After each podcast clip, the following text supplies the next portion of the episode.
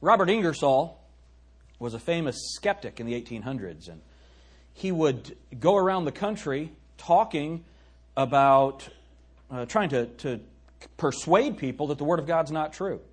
God doesn't exist, that Christianity was a lie. Well, he was in it, when he was in his heyday, two college students went to hear him lecture. As they walked down the street after the lecture, one said to the other, "Well, I guess he knocked the props out from under Christianity, didn't he?" The other said, "No, I don't think he did. Ingersoll did not explain my mother's life. And until he can explain my mother's life, I will stand by my mother's God." Amen? And this is an area where I don't know that we realize the significance of a mother's life and testimony in the life of her children. And in our culture, uh, this is something that we have to be very careful of. Ladies, and, and I'm going to be nice today, okay? I really am. I'm going to make this one statement and I'm going to be nice. If we are getting, ladies, if you are getting your opinions and your views from Oprah Winfrey, Martha Stewart, The View, if this is where our attitudes and opinions are developed, then I doubt that our children could give the testimony that was given in the story that I just read. Amen? You see, there was a time when the views of the believer were influenced primarily by the Word of God. But now we have a constant barrage of anti-God, anti-Christian, anti-morality, and anti-godly womanhood information coming through the airwaves. How many of you saw the, the report of that, that lady um, who took her, her little girl into the tanning booth with her? How many of you saw that? That's one of the weirdest things I ever saw, man. It was unbelievable. And so, if, if you didn't see it, there's this lady who has obviously spent way too much time in a tanning booth. I mean, my goodness. And she had taken her little girl in, and the girl had gotten uh, burns. Uh, some I don't know what degree, but it, it's just insanity. And so what we have to do as believers is we have to understand what godly beauty is. We have to understand what genuine worth is, what genuine godliness is. Now, I read that story a moment ago, and that young man said, "He did nothing to explain my mother's life. And until he can explain my mother's life, I will stay by my mother's God." It's an important thing, isn't it? But as I say that, as I say that, ladies, do you ever feel the pressure to perform, to maintain that godly testimony to your children? And sometimes that pressure just seems to be too heavy. Do you ever feel dissatisfaction with the life of a wife and a mother?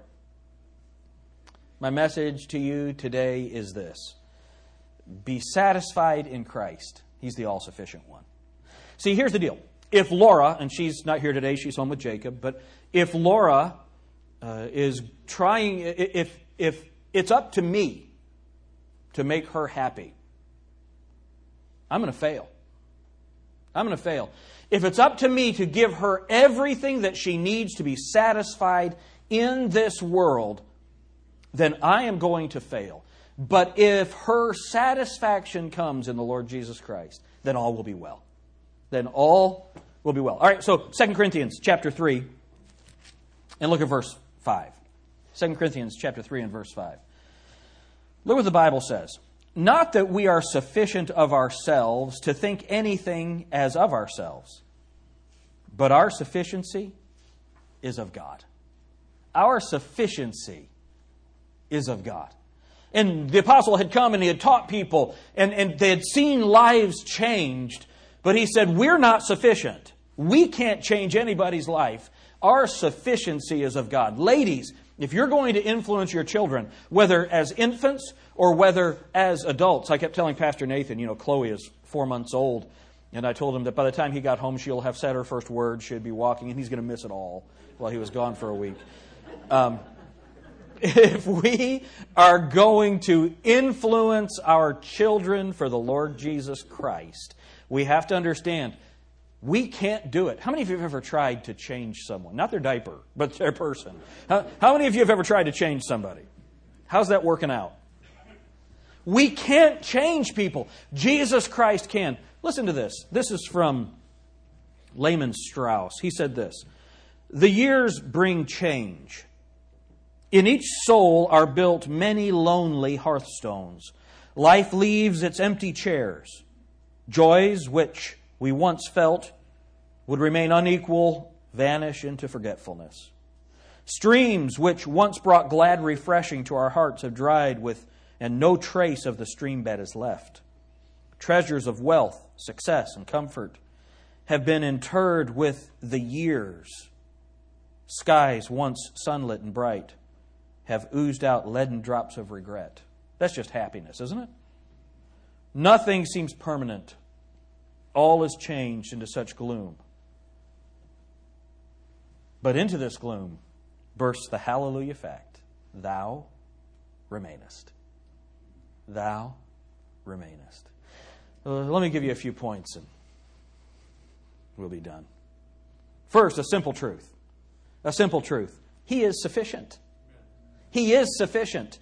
You know, it seems like in a day when we have more and more stuff. How many of you remember going to your grandmother's house and it's just this little house on a farm with a few little sticks of furniture in there, no toys to play with, no gas grill, right? And how many of you remember some of your most wonderful memories ever were going to Grandma's house? Isn't that right? There's no microwave. And if you brought something instant to Grandma's house, she would give you a withering stare. Y'all remember that? Now when you get something, we say, "Hey, that's just like Mom used to open." Now, now look, ladies, I'm not trying to put pressure on you because personally I like some of the instant stuff. You know what I mean? Ramen noodles. Hallelujah to God. But uh, the, the, I'm not trying to put pressure on you. Here's the idea, though. Don't think of it that way. That's not the point that I'm making. The point that I'm making is this: we have more conveniences than ever. We have more things than ever. And I think many times we are less happy than ever. Now, there's nothing wrong with having things. Would you all agree with that? Jesus Christ, the Bible says He gives us these things to enjoy. Praise God. There's nothing wrong with having things, but the more things we have, the more we realize that those things do not satisfy. And for moms, you're, and, and let me say this, I am addressing this message to moms today, but it's true for everyone in the room. These truths that I'm going to give you, they're truths of Scripture that we're applying to moms today, but they're true for everyone. Let me say this. As moms, the more busy you get, and I don't know anyone who's busier than a mom, especially a single mom. I can't imagine what you single moms, uh, how, how you make it. It is so difficult. You're so busy.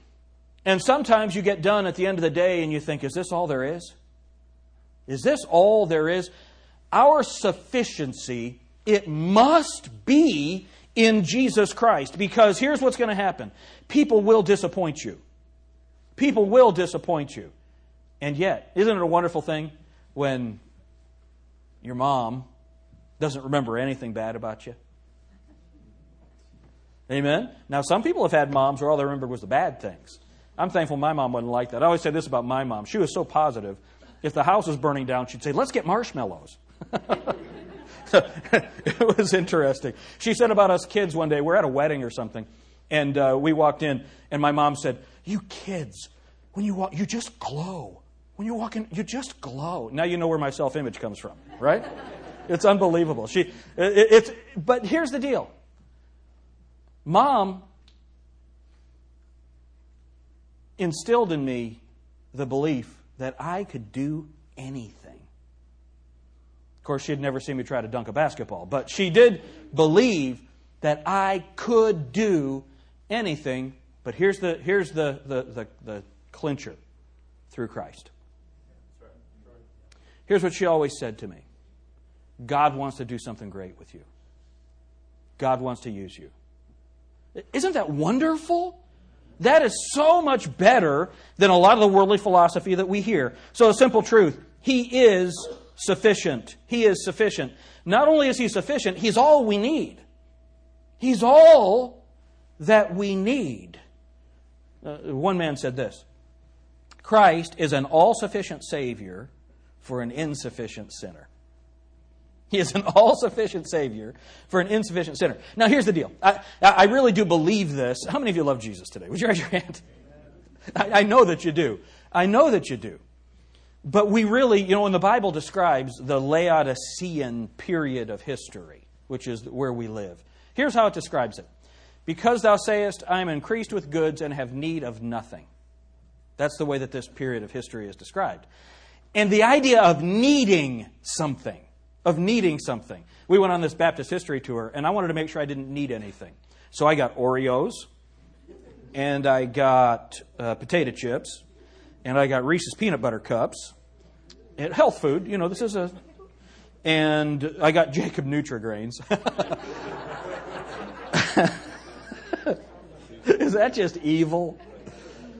So we got all the all this stuff. Why? Because it might have been a little while in between meals. And look, a man's got to have his Reese's cups. You know what I'm saying? We, we've got to. And, and so the idea of going without. And what was so funny was to hear guys on the bus, man, when are we going to eat? And these guys are, let me say this, they've not missed many meals. You know what I mean? But that's the culture that we live in. Would you all agree with that? We, we don't know how to do without.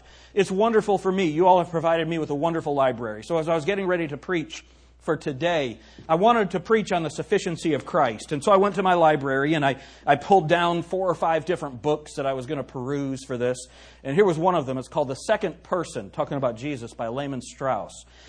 And so I open up this book and there's a chapter in here called His Sufficiency. So I was able to pull a book down off of my shelf and learn some things about the sufficiency of Christ because I wanted to preach about the sufficiency of Christ.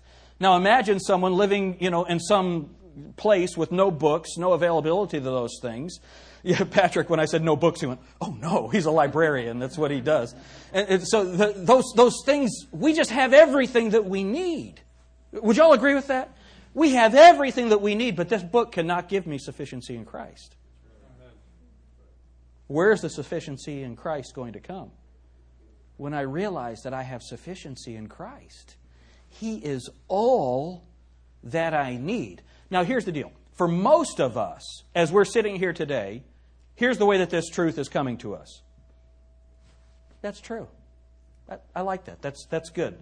But there are some people here who are saying, Pastor, you're right. Because where I am right now, all I have is Christ. All I have is Christ. So a simple truth, a simple truth. He is sufficient. He is sufficient. But not only do we have a simple truth, there is a serious truth, a serious truth. Not only is He sufficient, He is necessary. Look at John fifteen with me. I want you to see something. John fifteen. He's necessary.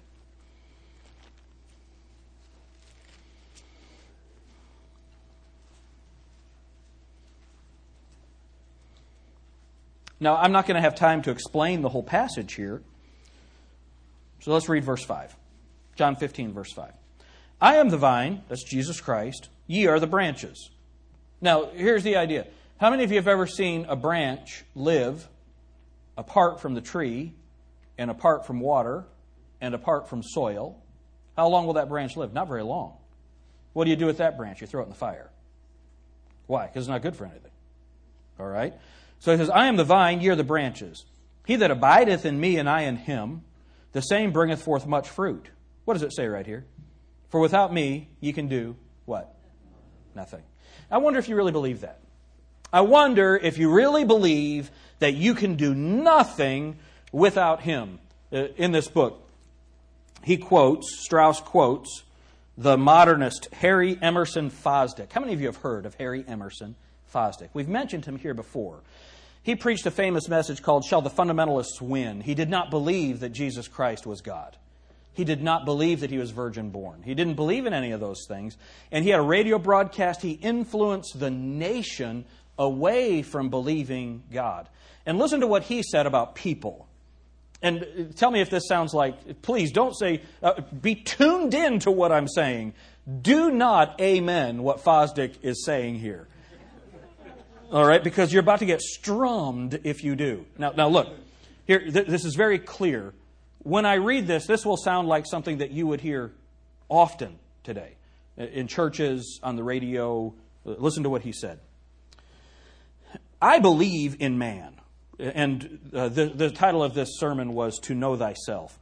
He said, I believe in man. If a man is having trouble endeavoring to say, I believe in God, he may get light, starting closer to home and endeavoring to say, I believe in man. He said, Jesus' attitude toward human personality can be briefly described as always seeing people in terms of their possibilities. He habitually looked at men in terms of what they might become. He saw prodigals in far countries and women taken in adultery and thought of them in terms of their moral possibilities. No, he didn't. What did Jesus say? Without me, you can do nothing. Do you know what moral possibilities we have? None.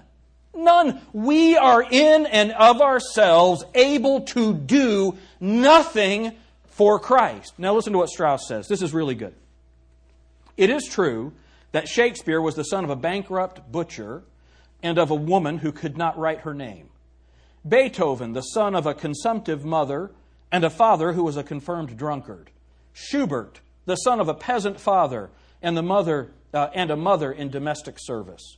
Michael Faraday, born over a stable. Faraday was in, in he discovered electrolysis and electromagnetism and these other things. Michael Faraday, born over a stable. His father, an invalid blacksmith. His mother, a common drudge. And his education begun by selling newspapers on London's streets. Now listen to this. We acknowledge that these men, along with others, have made great strides, but do not think for one moment that the literary accomplishments of a Shakespeare, the musical productions of a Beethoven or a Schubert, or the scientific discoveries of a Michael Faraday have satisfied the soul's quest for God. Th- this is awesome.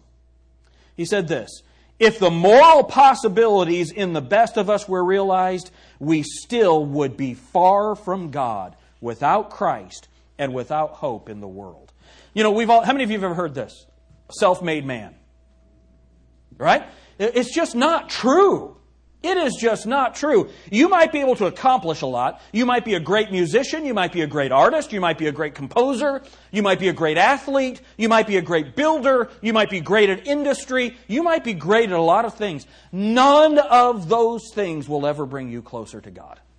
Why? Because without Him, we can do nothing. So moms, you might be the best homemaker. You might be the best cook. You might be the best person to care for the clothing. You might be the best person to order the finances of the home. You might be the person that keeps it all together. None of those things will ever bring your child closer to Christ. None of those things will ever bring you closer to Christ. Amen? We must understand that our sufficiency comes from Him, and He is vitally important and necessary to our lives. I'll tell you what. You might have this life that you think is this life of perfection and everything is ordered and everything is just right. And in a moment it can be gone. But you still have Christ. Amen. Now here's the problem. If your sufficiency has been in those things, if your sufficiency has been in the model of this life that you have, if your sufficiency has been in your children, then when those things are gone, what do you have? Christ is there, but you don't know how to lean on Him because you have exercised yourself to lean on everything other than Jesus Christ. He is so necessary. He is so necessary. He is sufficient, and He is necessary. I can do nothing without Him. He's so wonderful, and He wants to meet my needs. So we have a simple truth. He's sufficient. We have a serious truth. He's necessary. And we have a saving truth. He's able. Look at Hebrews chapter seven. He is able. Hebrews chapter seven. Look at verse twenty-five.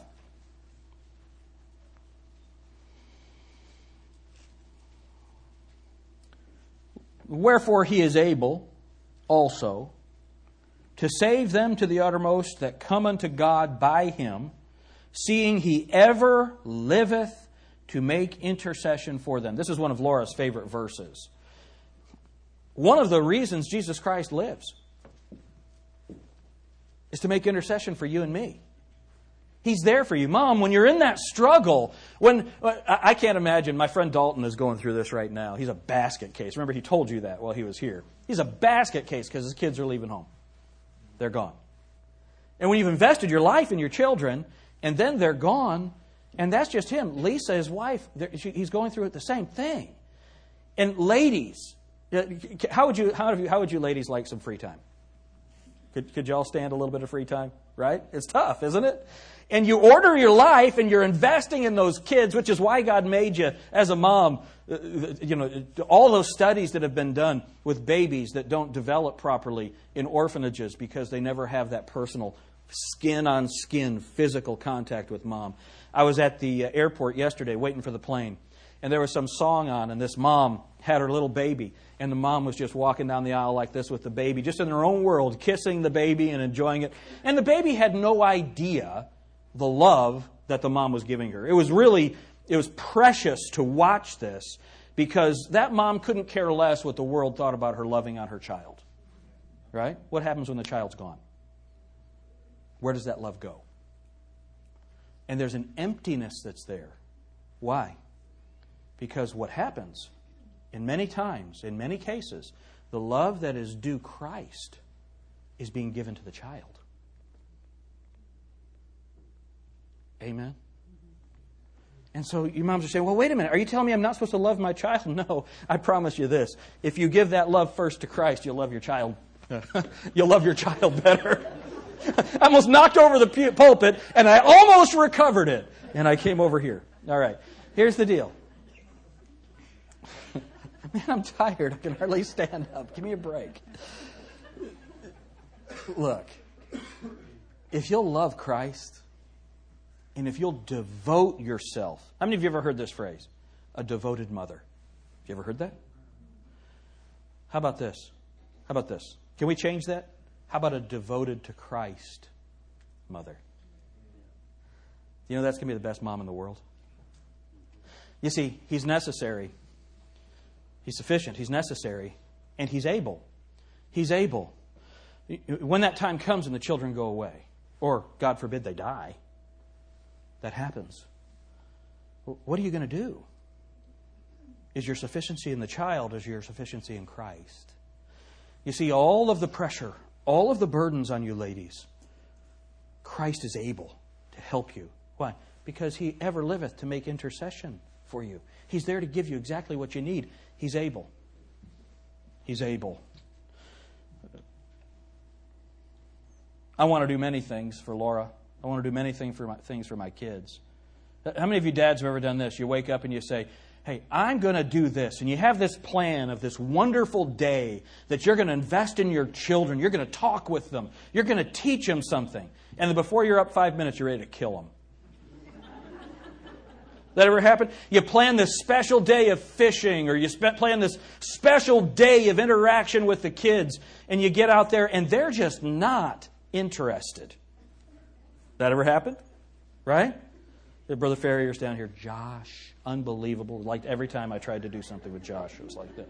Every time I tried to be serious, Josh told me a joke. That's, or at least what he perceived as a joke. Now look. If you don't know Josh Ferrier, ask him to tell you a joke and you will understand what I'm saying. No, don't say, aw, he enjoys that. He loves it that it's a bad joke. Don't worry. Jimmy, his brother-in-law, is there attesting to the... Your jokes aren't any better. I don't know what you think you're talking about. My goodness, you might be the only person in the room who has worse jokes than your brother-in-law. But... You have to live with them. Hey, well, I see why his jokes are bad then. Now look, can't you just feel the love in this place? Just oozing out of every pore.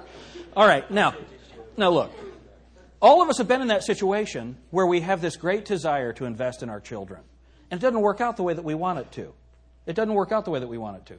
And that's just part of life, isn't it? That's just, that's just part of life. But what about when you genuinely want to accomplish something from the Lord, from the Word of God in that child's life, and it doesn't seem to be happening? Then what do you do? Where's your sufficiency? Is Christ able to accomplish this? Is He able? Is He able to sustain your spirit? Is He able to, to renew your passion for His Word? Is He able to renew your love for that child? Is He able to renew your love for that husband? Is He able to renew in you the right spirit to do and to accomplish what He's called you to do? He's able. He's able. But we're so, we are so prone to find a human answer. Let's go get a book on twelve steps on how to be a better mom. Here, can I give you the first step? Love Christ. Love Christ. He's able. He's able. Then, oh, I, let me, I, I wrote this down. A careful reading of the Scriptures will reveal that He is necessary and He is able. Amen? All right, last point, every Baptist favorite point. So we've seen a simple truth, a simple truth. He's sufficient. We've seen a serious truth that He's necessary. We've seen a saving truth. He's able to save you. He's able to give you eternal life, and then He's able to give you a life that is wonderful while you're here on earth. Then lastly, a satisfying truth. He is all I need. He's all I need. Look with me at Second Corinthians chapter twelve. You know, I, I think because of the false preaching and teaching that's out there, there are people who genuinely believe that once they get saved, they won't have any trouble anymore. Well, probably if you're a Christian, once you get saved, you'll have more trouble. Right? Jesus Christ said, you, you will have tribulation. That's what Jesus told us. In this world, you will have tribulation. You're going to have trouble. You're going to have sorrow. Listen to what the Apostle Paul wrote. This is Second Corinthians chapter twelve, verse seven. And lest I should be exalted above measure through the abundance of the revelations. So the Apostle Paul was given more information in the New Testament than anyone else. All right? And so he didn't, God didn't want him to be lifted up in pride. There was given to me a thorn in the flesh, the messenger of Satan to buffet me, lest I should be exalted above measure. So he had a problem, didn't he? The Apostle Paul had a problem. Then look at what it says. For this thing I besought the Lord thrice, that it might depart from me. So Paul had a need. He went to the Lord with his need, and the Lord gave him an answer. Look what it says in verse nine. And he said unto me, my grace is what? For thee. For my strength is made perfect in weakness. Now here, look, I know where we are. I know the way that I look at this passage. There's a passage like this in our Sunday school class where I feel the same way with it. I look at that and he says, a messenger of Satan, a thorn in the flesh, that's not nice. That's not fair. And then it says that, that when I'm weak, then he's strong. I don't want to be weak. I was watching Jake yesterday. He had been sick all through the day, and, and he was getting weak. You could, I watched him walk up the stairs, and, and he was weak. None of us want to be weak. Amen? Brother Ferrier had back surgery, and I was watching him go down the stairs this morning. You don't want to be like that, do you? No, but I'd rather be like that than other ways. Amen? Better that than flat out, right? Now look. We don't want to be weak. Do you know that spiritually, that that weakness, that your weakness is good? Because then you see how strong He is. You see how strong He is. Um, if you drive down six seventy-five during the day, and you see that Von Maurer department store there. And you look at it and the building looks nice.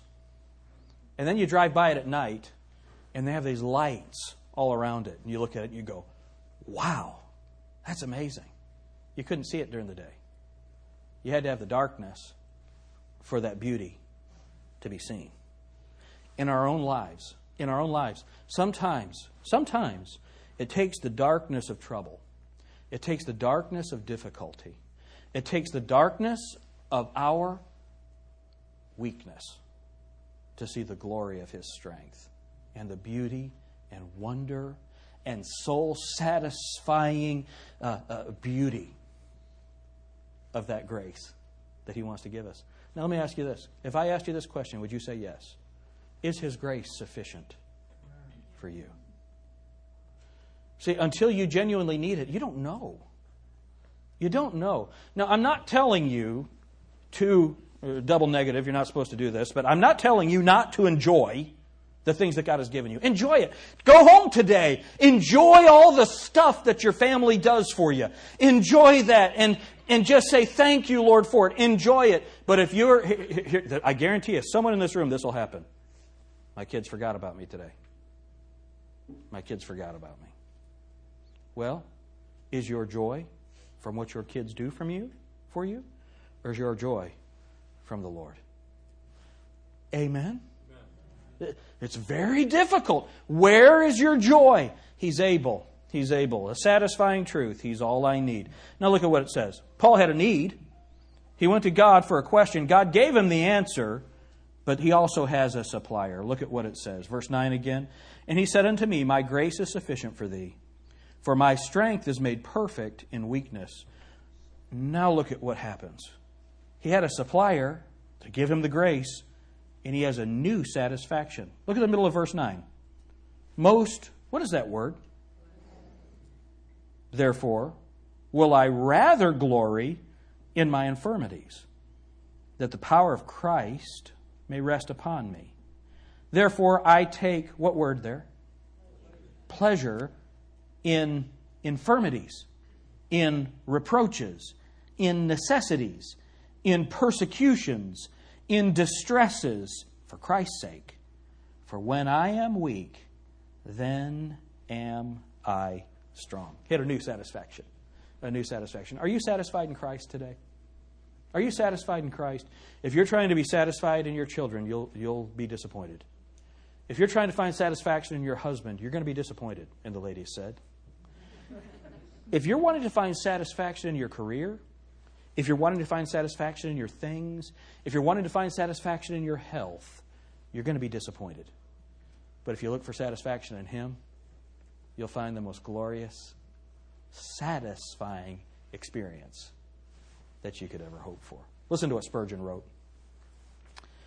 The soul satisfied in Christ. He who delights in the possession of the Lord Jesus has all that heart can wish.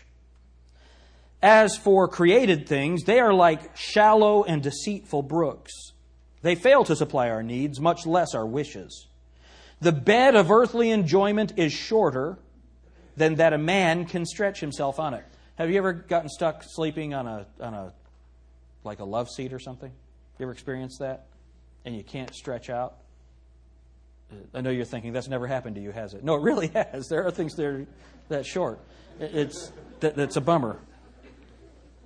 And then listen to what he says. So, uh, shorter than that a man can stretch himself on it, and the covering narrower than that he can wrap himself in it. Have you ever been in a situation, you're having to sleep in your car or something, you're trying to wrap yourself up in a coat, and every time you move, something's uncovered and you're cold? Have you ever experienced that? But in Jesus, there is room for imagination's utmost stretch and widest range. When Jesus is enjoyed, He puts a fullness into all other mercies. The creature without Christ is an empty thing, a lamp without oil, a bone without marrow. But when Christ is present, our cup runs over, and we eat bread to the full. A dinner of herbs, when we have communion with Him, is as rich as a, a feast as a stalled ox. And our narrow cot is as noble a mansion as the great house of the wealthy. Go not abroad, you hungry wishes of my soul. Stay at home and feast on Jesus. for abroad you must starve. Since all other beloveds are empty and undesirable, stay with Christ and eat that which is good and delight yourself in fatness. Look, Jesus Christ, ladies, Jesus Christ wants to be your all in all. He, he's sufficient. He's necessary. He's able. And He loves you so much. He wants to supply all of your needs. Don't look elsewhere. Don't look for anything else to make you happy. Don't look for anything else to fill your soul. I, I want you ladies not to have the downcast appearance of someone who has the weight of the world on them. I want you to have joy. I want you to experience the fullness that comes from Christ Jesus. Thank you, Lord, so much for your word.